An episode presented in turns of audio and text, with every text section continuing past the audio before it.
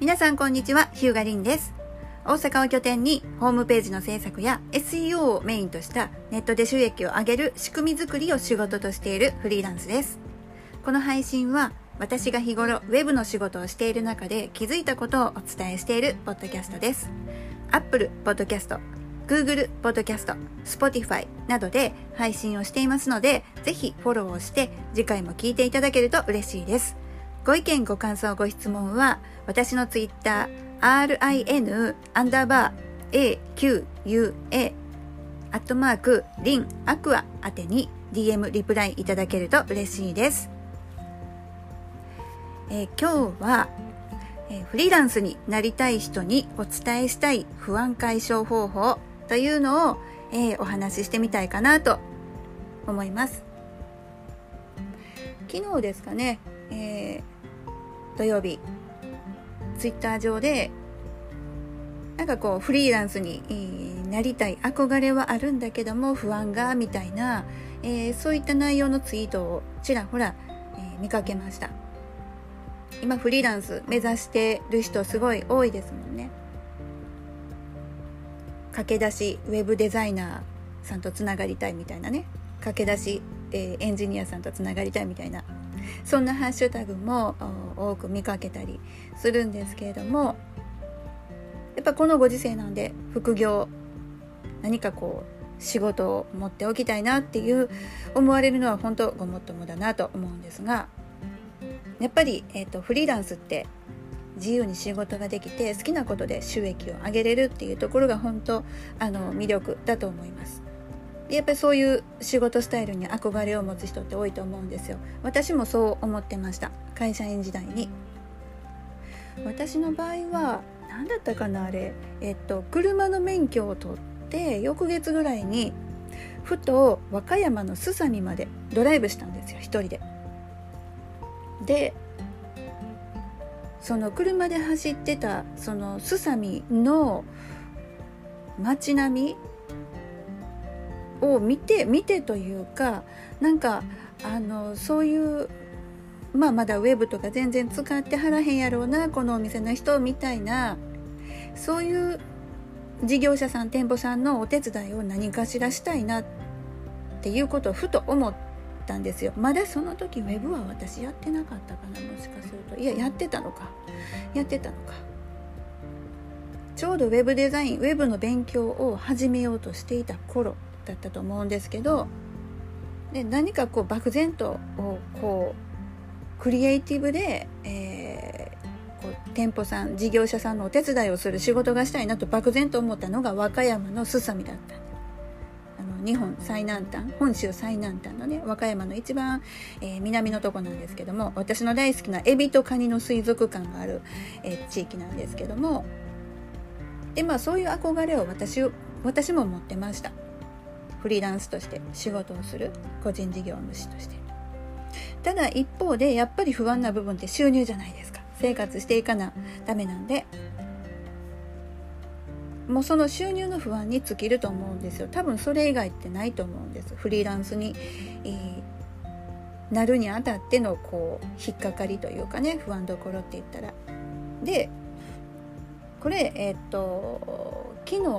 実はツイッターで、えー長々と振り返って書いてはみたんですよ自分の場合今までフリーランスとしてどうやって10年やってきたかなっていうことを。で結果大したこと書けませんでした。大したこと書けなかったんですけどうんやっぱりあえて言うならば一言で言うならば、まあ、自分が頑張ったらなんとかなるなんとかするそういうマインドがあればあればというかまずそのマインドが必要かなと。フリーランスやっていくんだったらもう自分が頑張るなんかあったらそういうマインドがまず必要と。誰か何とかしてじゃなくって。あとこう不測の事態もう何が起きるか分かんないんでそういう事態を想定して、えー備えをしておくことでまあまあ乗り切っていけるんじゃないかと。まあ私含めフリーランスの人って結構まあなんとかなるでしょうっていう言葉を口にすることが多いんですけどこれ決して本当に行き当たりばったりであの成り行きでやってるわけではなくやっぱりあのいろんなことを考えて考えて用意した上でまあなるようになるでしょうっていう最終的にそういう言葉を口から出すわけなんです。なので本当に何の準備もなしに行き当たりばったりでやってるわけではないです。あんなことが起こるかもしれない。こんなことが起こるかもしれない。あの車の運転で、えー、かもしれない運転っていうのありますよね。あのだろう運転じゃなくてかもしれない運転で運転しましょうみたいな。大丈夫だろうと思ってこう、えー、一時停止せずに車、えー、走らせたらこう人とぶつかったっていうことがないように人が出てくるかもしれない。だから一旦止ま止まろうみたいなね。かもしれない運転っていうのがあると思うんですけどフリーランスでお仕事していく中でもやっぱり同じだなと思っててあんなことが起こるかもしれない。こんなことが起こるかもしれない。思いすぎたら病んじゃうのであんまり気にしすぎも良くないですけど、まあ、客観的に冷静に考えていろいろ想定をしておく。で想定した上で備えもしておくと。ああなったらこうしようこうなったらこうしよう。サイバーセキュリティもそうですよね今。一部で言われてるかなって思うんですけどあのサイバー攻撃に合わない合わないように気をつけるのはもちろんのことなんですけどもうこういうねあのご時世なんでもうサイバー攻撃してくる人の方が賢いのでずもう格段に賢いので万が一サイバー攻撃にあったらどうしようっていうもうあった時の想定もしておくそういう準備も必要かなって思ってるんですよ。ちょっと話それますけど具体的に言うとあのパソコンに ID パスワードの一覧を Excel で保管しないとかね絶対ダメですよこれ。パソコンハッキングしたら ID とパスワードの一覧持っていかれますからね。結構やりがちだと思うんですけど絶対にもう見やすく Excel で ID とパスワードの一覧なんかパソコンに保管しちゃダメです。えー、どこだったかな。あの確か大企業でも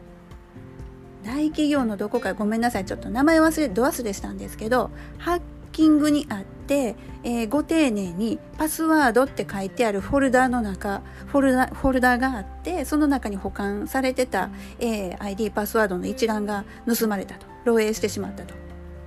ここにありますよって言ってるようなもんですからね。パスワードって。フォルフォルダがあるんですから。なので万が一サイバー攻撃にあった場合に備えてパスワードを分かりやすくパソコンに保管しない。というのを私やってます。ちょっと話それましたけど。なので、まあ、フリーランスとして不安を解消する方法としては一つ、まあ、不測の事態を想定しておくっていうことがあるかなと思います。でそれした上でもうそれでも何かあったらしょうがないっていう考え方をする。で具体的にねそのまあどういうことに想定してたらいいのかっていうとまず一つはお金。お金の話ですよね。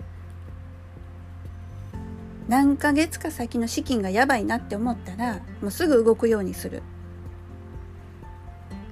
本当は事業計画を立てて、それに沿って、運用できたら運営できたらもうどんなにいいことでしょうって思うんですけどなかなかねフリーランスとしてやってるとそうはいかなくって、まあ、実際バタバタバタバタしてるわけなんですよ。10年そうでした。私は。であのこれ来月やばいとかって言ったらもうどうしようもないじゃないですか。来月じゃなくてもう少なくとも3ヶ月ぐらい先を常に予想しといて、まあ、3ヶ月先まで仕事あるわとりあえず。そしたら大丈夫やなみたいなね、えー、事業資金3ヶ月先半年先半年先まであるからまあまあとりあえず大丈夫なんだけどそっから先のことは分かんないからまあなんかしとかなあかんよねとかね。で最悪3ヶ月先やばいって分かってたらバイト行けるじゃないですか。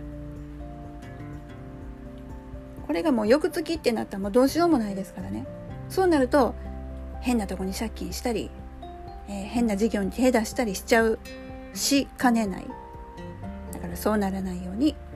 お金の不安としては何ヶ月か先3ヶ月先ぐらいを常に見ておく。でやばいって思ったらどうするっていうのを自分なりに、えー、考えておく。ことが必要ですね。で私も一時えっ、とそうですねしんどい時期があってえっ、ともともと飲食飲食系だったんで本当は。あのマクドナルド行きましたね。シフトの自由が利くしえーと、マクドナルドやってたんでスイングマネージャーとかあの経験があったんで一時行きました、まあ、お店の中でもなるべくあの通勤距離と、えー、シフトとあと仕事内容自分に一番合いそうなとこ選んで、えー、行きました。でえっ、ー、と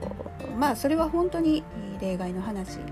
ですよねあの本来、うん、フリーランスとして、えー事業をやっていく上ではやっぱり事業計画を立てられるように立てる時間を作ることが理想です。そして、えー、そういう経営が経営の考え方ができるようになるためにもやっぱりきちんと事業を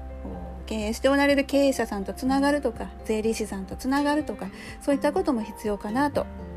思います。私の高校の、え、同級生が税理士弁護士やってるんですけども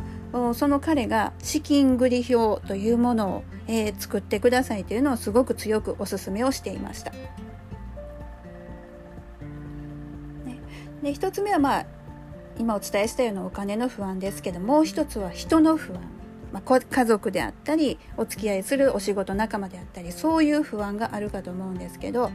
これね人のねトラブルはね一番しんどいんですよね。メンタルやられちゃうんで。でこれ、えっと、ツイッターでは書けませんでした。書けなかったんですけど5年ほどね DV だったんですようち。もうすっごい束縛されて月1回は大怪我してましたね私。だから怪我が治ったと思ったらまた次なんで5年ぐらいほとんど外に一人で出れない。で出かける時はもうパートナーが必ず一緒、まあ、そんな時期がねあったんですよ。でもこれね怒らせる私が悪い怒らせる方が悪いっていうふうに周りから言われてたんですね。そしたらやっぱ自分責めるじゃないですか。私がちゃんとしたらいい。私が怒らさなかったらいいって。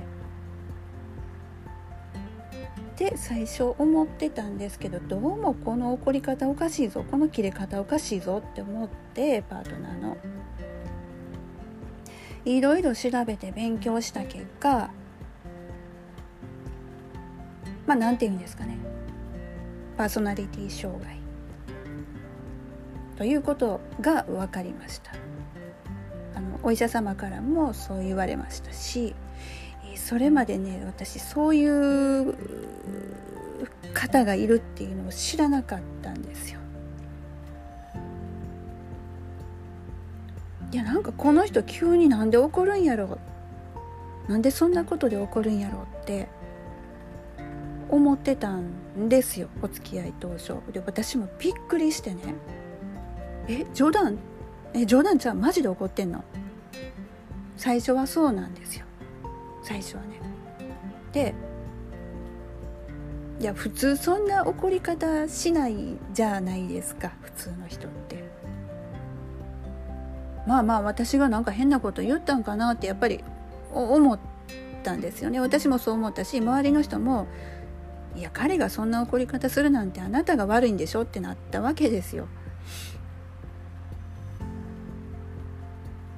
それがそもそもの間違いでしたね。どんな理由があっても突然理不尽な着て方するってやっぱ普通じゃなかったんですね。やった後全部分かりました。彼の家族からも聞いてまあ幼少期からそ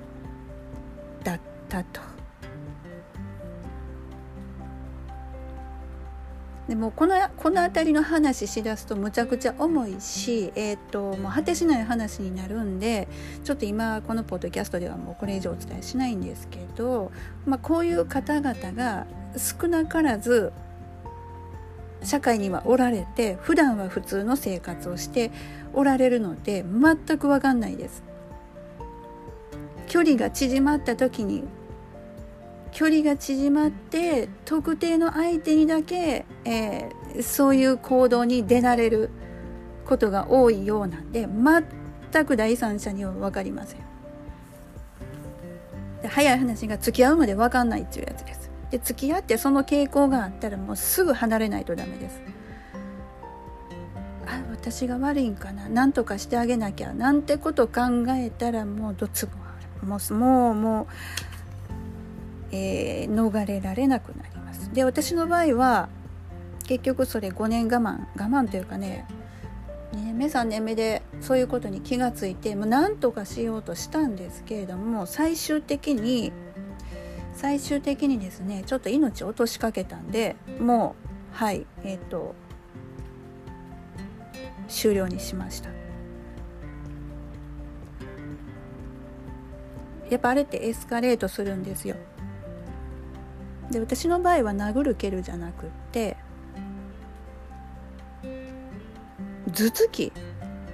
とかあの首絞めてくるやったんですね。その辺りからしてちょっと普通じゃなかったんですけどそれでも刃物は出なかったんですよ最初は。だけどもう最後出してきた時もうあかんと思いましたね。それでやっと離れる決心ができたんですけど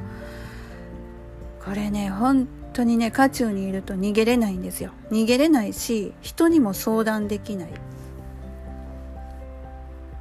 何て言うのかな。いや分かってるんですよ。逃げたらいい。離れなあかんのは分かってるんですけど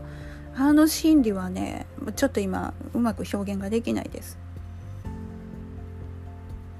強制的な何かの力であの脱出しないことには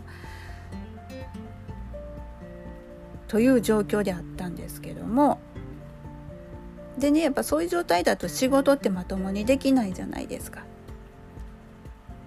であのこの期間っていうのは私はあの僕以上稼ぐなって言われてたんであんまり仕事も受けてなかったんです。いいか悪いかちょっと分かんないんですけどそんなに仕事を受け入れてなくって仕事に影響はなかったんですけどこれもしクライアント様からお仕事を受けてる時に、えー、もう旦那がなんかねそんな言うてくるんですみたいな感じでお仕事できませんってそんなダメじゃないですか。そんなことって許されないことなんで家庭の状況が、えー原因でクライアント様に迷惑かけるっていうのはもうもってのほかなんで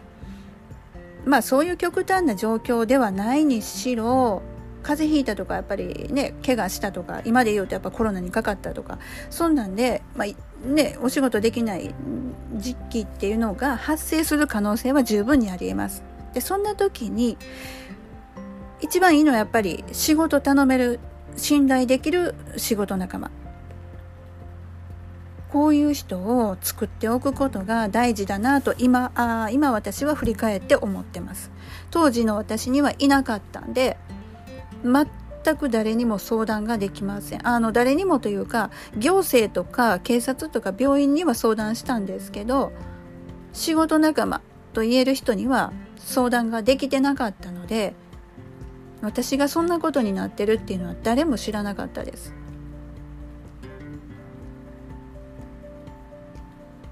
あの姉妹の方には姉妹の方にはっていうか最後の方でまあ言った相手はいたんですけどね。あのバイオリズムとかね。あの、まあ、いろいろちょっと、えー、身近なことを相談させていただいてる女性の方にちらっと言ったことはあるんですけどもそんなに深い付き合いではなかったのでその方もねもう聞いたところでどうしたらいいやらって感じじゃないですか。でそうなるとやっぱ私も言いにくいなってなっちゃうんで。フリーランスとフリーランスとしてまあね個人事業で一人でお仕事していくんだけれどもあの本当に一人一匹狼じゃなくって信頼してお仕事の話ができる誰かを何人かあのねえっ、ー、と想定しておくあの、ね、仲良くしていただく相手を作っておくって大事だと思います。もうクライアントにお客様に迷惑かけますからね。すいません逃げなあかんようになったんでちょっと仕事がしばらくってそんなわけにいかないですからね。私の場合はねそういう DV っていうちょっとややこしい問題が一時あったんで、えーなんともそこの、えーと、フリーランス10年のうちの半分それやったんで、まあ、実質だからこの5年なんですよ本当に一人で、えー、フリーランスとして、えーと、活動してるっていうのが。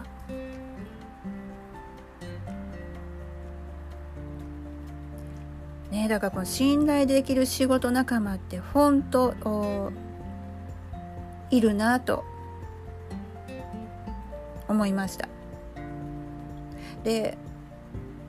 何て言うのかなうーんまあついついね個人事業なんで24時間365日仕事しちゃうんですけどもそれがいいか悪いかはさておきえっとそういう方ってやっぱ多いと思うんですね。で理想としては営業時間内、えー9時から6時とかねその範囲で作業をバチッと終えてその後は自分の時間ってできたらどんなにいいかと思うんですけど なかなかね、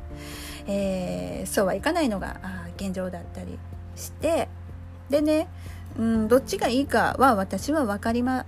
せん。あのプライベートと仕事をバチッと分けるタイプの方が快適な方もおれば、えー、私みたいにもう仕事もプライベートもごっちゃ混ぜ、まあ、プライベプライベートでもないんですけどねプライベートはまあ混ぜてないつもりなんですけどもなんかこう24時間仕事のこと考えて、えー、まあ、それが楽しいので。まあ、仕方ないっちゃ仕方ないんですけどそういうのがいいのかどっちがいいかはそれ人によると思います。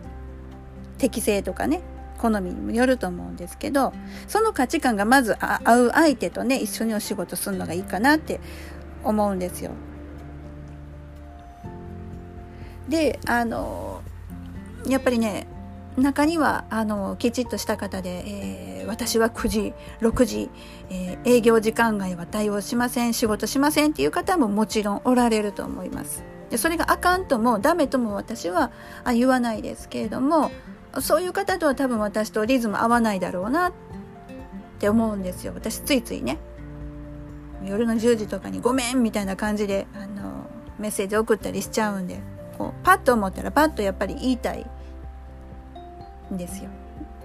で逆に、あの11時ぐらいでもガンガン作業してガンガンスラック入れてきてくれる方がいると、あのもうむちゃむちゃうわすっげえ早えとかって思ってテンション上がったりする方なんですよ。もうこんな時間に嫌やわじゃないんです。だからその信頼できる仕事仲間をこうね、あのー、まあ、作るっていう言い方あれですけど、あのー、考えた時にその辺りのね、あのー、価値観仕事のリズムとかね合う人の方がいいですねそこ合わないとあのやっぱモヤモヤするんでねあまりええことないです。なのでね、えー、フリーランスに、まあ、なりたい人にお伝えしたい不安解消方法っていうなんかご立派なタイトルつけましたけど果たして不安解消できた できたのかどうかできるのかどうかちょっと分かんないですけど、えー、私からの提案としては一つお金の問題を想定しておく。で2つ目はあ人に関わる問題を想定しておく。ね、この2つの準備を自分の心の中でしておくことでしておくことで何かあった時にまあなんとかなるやろうということができるようになると思いますこれからフリーランスになろうと頑張ってる皆さん参考になるようでしたらえぜひえあの、今日のラジオの内容ですね。あの覚えておいていただけると嬉しいです。ヒューガリンでした。それではまた。